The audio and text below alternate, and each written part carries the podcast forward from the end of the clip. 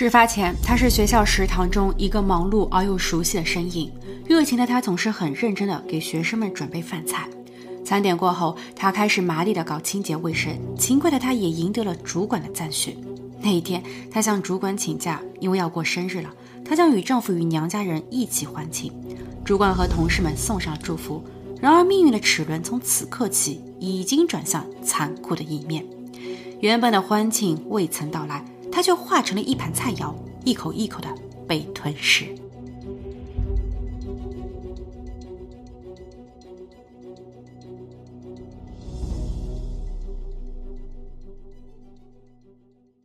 Hello，大家好，我是妮妮。一九七一年，二十九岁的约翰在工作了两年后前往危地马拉，他跟着一位教授搞科研工作。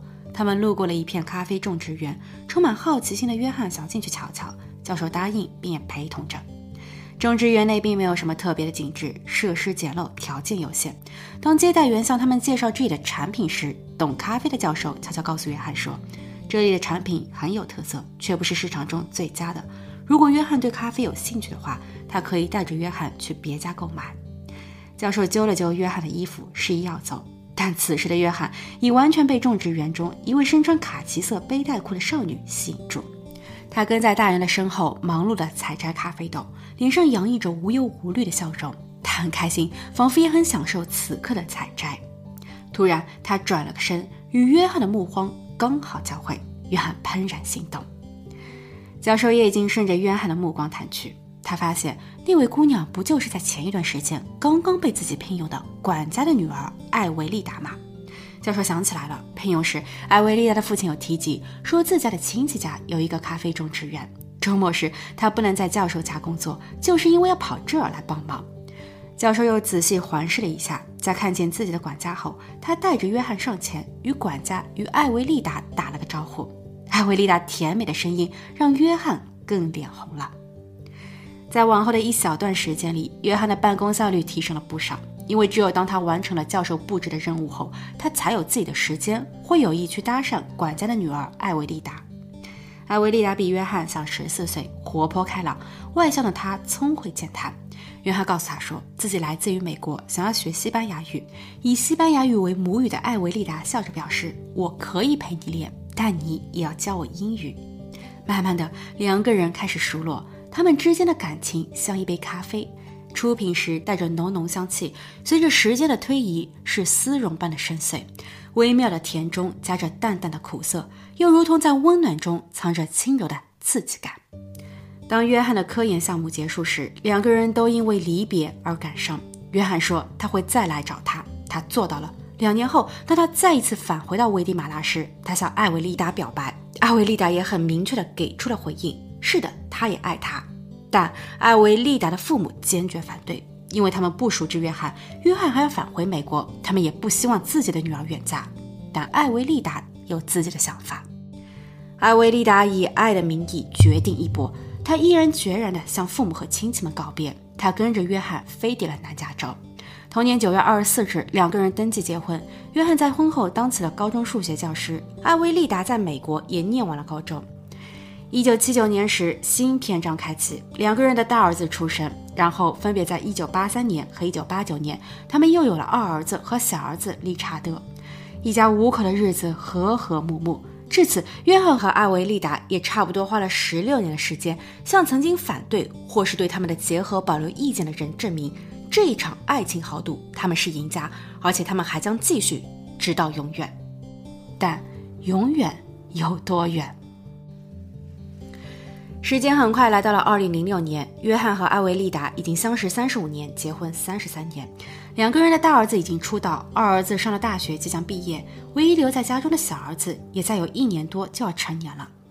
六十四岁的约翰在三月份突然在吉普车里神情凝重地对小儿子说：“我被确诊了结肠癌。”小儿子理查德为之一惊。约翰告诉他。自己还没有向其他人，包括老婆说过此事，因为在这一年的七月十三日是艾维利达五十岁生日，他不想因此扫了大家的兴。而之所以与小儿子事先通气，是因为接下来约翰需要离家住院化疗，他担心家里人会起疑，他希望儿子能够替妻子解围和圆谎。儿子理查德听后泪流不止。随后，约翰办理了正式退休手续。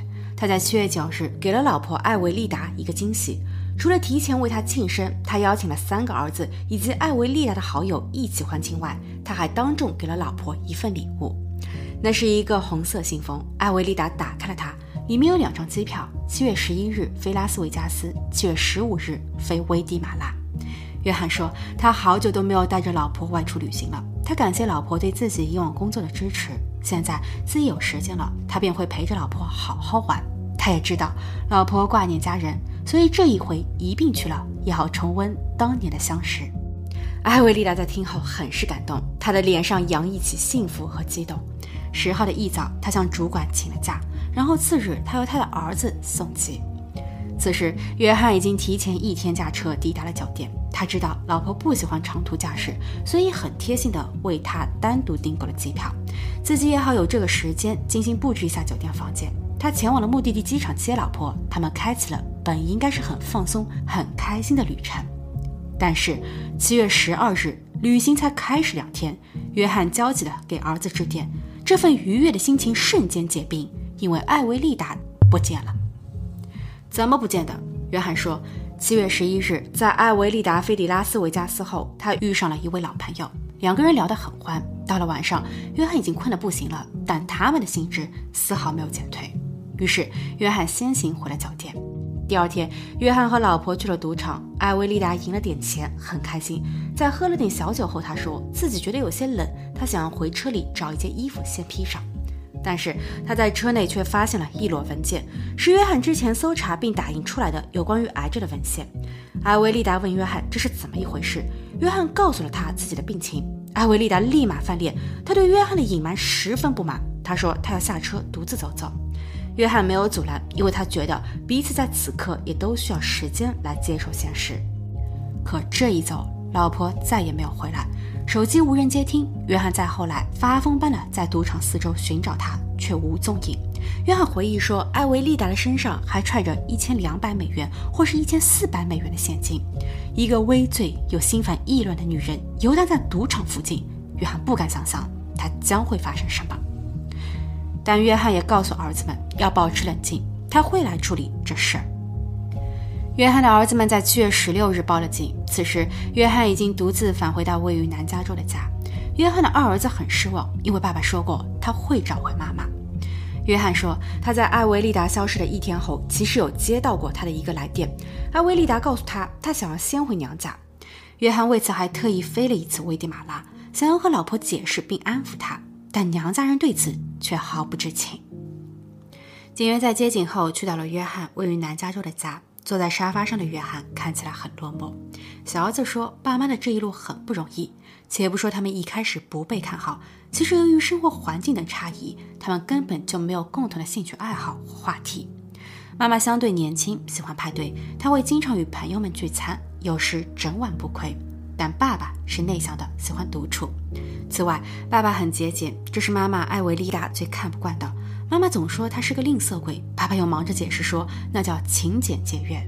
然后他们会经常因为一些小钱而吵架，但闹心的两人又总会习惯性的在外出散步时手牵手。后来妈妈不再做全职太太了，她去到了学校的食堂打工，在存了一点积蓄后，她表示她想要住大房子。爸爸约翰则皱眉讥讽说他奢靡。他们又吵了起来，用西班牙语吵，儿子们都听不懂。有一天，爸爸把三个儿子都叫到了主卧。他说：“他们正在考虑离婚。”儿子们能感觉出，在那一段时间，家中的氛围是压抑、沉闷的。幸而后来婚没有离，具体原因不清，但也至此以后，爸妈时常分居，感情大不如前。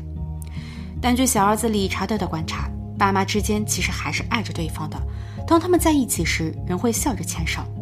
爸爸在今年病了，却不愿意在妈妈生日前让她忧心。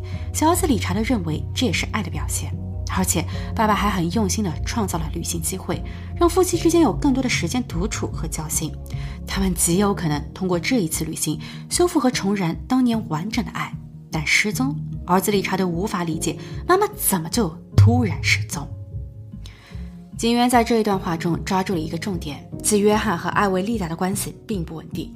他们要求搜查约翰的卧房，约翰很大方地点了点头。卧房中看似没有异常，但艾维丽达的婚戒、信用卡、身份证和一串钥匙被搁在了衣柜上。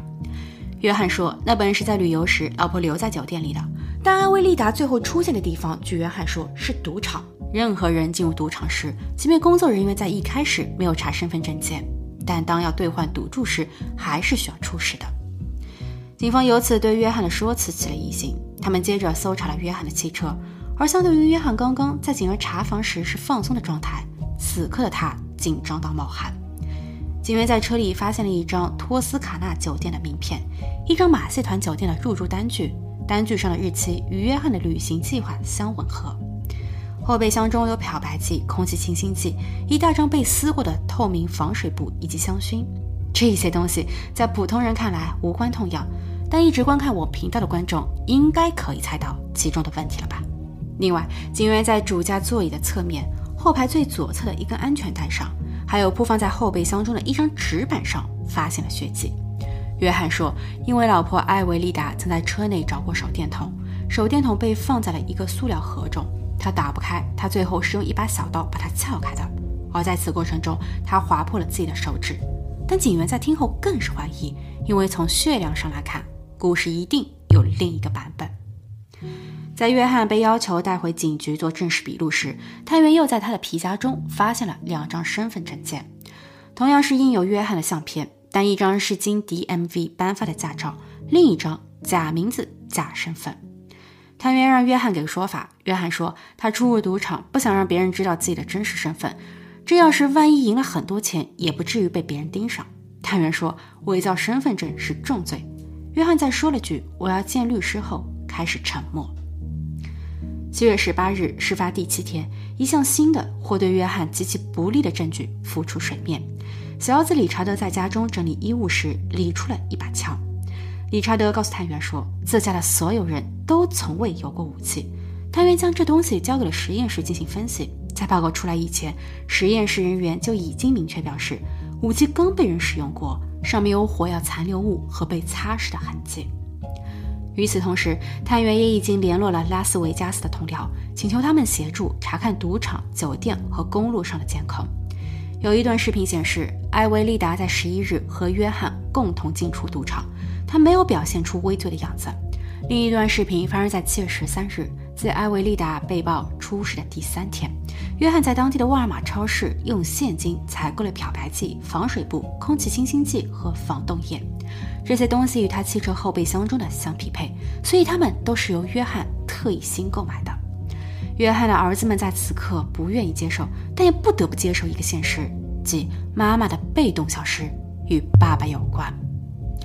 爸爸约翰在后来被他的副家人保释出狱，在等待警方做进一步调查和决定是否要正式起诉、以什么名义起诉期间，他与儿子们保持联络，却没有回家。他坚称自己是无辜的。他说他要把艾维利达寻回家。小儿子理查德又一次哭了，因为他能感觉到爸爸并非真心。此时，拉斯维加斯的警方给出了另一条信息：根据艾维利达手机的最后一条记录。在他消失的一天后，确实是有致电约翰，手机定位在机场附近。这同约翰的说辞，其老婆说他想要先回娘家看看，看似吻合，但无法确认使用和外拨手机的人是谁。阿维利达真的有离开过拉斯维加斯吗？起码出入境没有记录。突然，探员想到了曾在约翰车内找到的托斯卡纳酒店的名片，他致电了酒店了解情况。当酒店人员表示没有约翰这个人入住时，探员又提供了另一个权柄，即在约翰皮夹中的那张假身份证。结果是他，约翰用假身份在七月事发时预定了该酒店，并且他一次性预定了两间房间。所以，同一时间段，同一人用不同的身份证在两家酒店总共预定了三间房。为什么他不可以，谁可以？探员让托斯卡纳酒店赶紧提供监控影像，在七月十一日到十四日间没有约翰的身影。但是有一位驼着背、手持拐杖、深色头发和留着小胡子的人值得关注。他的每一次进出时都有相应的约翰预订的两间房幺幺八号和幺二零号的门禁被打开的记录。酒店人员告诉探员说，在事发的一个月前，这个人就已经入住过一回幺二零号房，时长约一周。他在退房时直接用现金支付了本次幺幺八号房和幺二零号房的房费。幺二零号房的门禁在七月十五日，即艾维利达失踪的第四天零点过后的两个小时内被打开了共二十次。探员立马警觉，这会不会是案发现场？于是，探员和同事们马不停蹄地赶赴酒店，他们对两间房间进行了细致勘察。经验丰富的探员已大致推测出，为什么西彩的约翰在这一回如此大方的一租就租多间房。因为他用另一家酒店的开房记录打掩护，这里的幺二零号房大有玄机。房间位于底楼走廊的尽头，它的边上不出十英寸的距离处就有一个通向停车场的出口。幺幺八号房算是一个缓冲区，约翰想要在幺二零号房内做任何的事情，唯一有可能听到异响的就是隔壁的幺幺八号房。所以，把这一间屋子也一并租下了，大大减少了约翰在作案时当场被人发现的风险。专员在幺二零号房间的沐浴排水管上发现了微量血滴，在取样等待 DNA 匹配的时间里，探员申请了对约翰进行跟踪和电话窃听。七月二十五日，被保释的约翰离开了南加州，他开车约两百英里来到了北加州的克恩维尔，那个地方相对偏僻，以山为主。他在那里停停开开，像是在寻找某个位置。警方在后期在那一片区域进行了搜查，他们发现了一小块防水布料，与之前在约翰车内发现的防水布刚好能拼在一起。防水布上很脏，上面有一些腐烂的东西，一股难以描述的气味让警员无法忍受。七月二十八日，约翰的车向拉斯维加斯方向前行，车速时快时慢，他应该已经发现自己被盯梢了。他的反跟踪能力很强，以此来炸出跟踪的警员，以此来摆脱他们的跟踪。后来 DNA 结果出炉，所有的血液取样均同艾维利达的相一致。探员在八月二日再一次搜查了酒店幺二零号房，房间的地毯在此时变了色，显出点点黑斑。当探员掀开地毯时，深红色的印记和闻到了一股铁锈味，其实已经不需要再等待新一轮的 DNA 检验，就已经可以确定这里一定是案发现场。约翰在干掉了艾维利达后，处理掉了他。他用防水袋包裹了他。他的个子相对矮小，但其实要将他整个搬出还是挺有难度的。探员不排除约翰将他拆分，然后操作。当探员走出酒店环视附近后，他发现不远处有一家家居用品商店。他抱着侥幸的心态进入到店内，想要看看店内监控视频。在连续翻查了几天档案后，他看见约翰曾经进入过该店，用现金。购买了一把电锯。二零零六年八月九日，法医实验室给出了更多反馈，在儿子理查德上缴的那把枪的枪管里有艾维利亚的血迹，所以针对约翰的逮捕令被正式下发。约翰在当天给小儿子理查德致电，二十分钟的通话内容中，约翰有提及到艾维利达是自己选择了轻生。约翰也后怕，他来不及救他，他也怕自己被当成了凶手。儿子问妈妈现在在哪里，约翰没有回答。挂断了电话。当警员赶到他最后被监察到的酒店时，他不在房间内，手机被关了机，他逃之夭夭。警方开始紧张，因为这距离墨西哥也只不过三小时的车程。幸而七小时后，约翰可能是因为想要查路开了机，警方定位到了他。被捕时的约翰戴着假发、假胡子，手握着一张去德州的汽车票，裤兜里还揣着一张墨西哥银行的名片。本案最终于二零一零年六月开庭。庭上，约翰的一位朋友指证说，约翰曾向他提及自己的离婚事宜。他说，离婚的成本太高了。约翰算了一下，差不多有一半的积蓄都要给到艾维利达。约翰当时就半开玩笑地说：“除非我杀了他。”朋友回答道：“养他比杀他的性价比要高。”约翰则说：“我可以做到的，没有人会再找到他。”事实上，也真的没有人再找到过艾维利达。检方强调，约翰蓄谋已久，他所谓的癌症也是骗局中的一部分。而约翰的过往更不光彩。二十五岁时，他涉嫌侵犯和谋害了一位搭便车的女子。警方后来因为找不到该女子的尸体，约翰才被无罪释放。但同年，他又纵火烧毁了自己位于德州的房产，他被判入狱十个月。出狱后的他，还因为涉嫌威胁了时任总统，被请去警局。约翰最后被判处了死刑。他在死囚牢房中写了一封信给儿子，又提到自己吃掉了艾维利达的一部分。他皈依了伊斯兰教，根据信仰，他寻求快速执行死刑。但直到今日，八十一岁的他仍在等待中。好了，今天的故事就分享到这。我们下期见。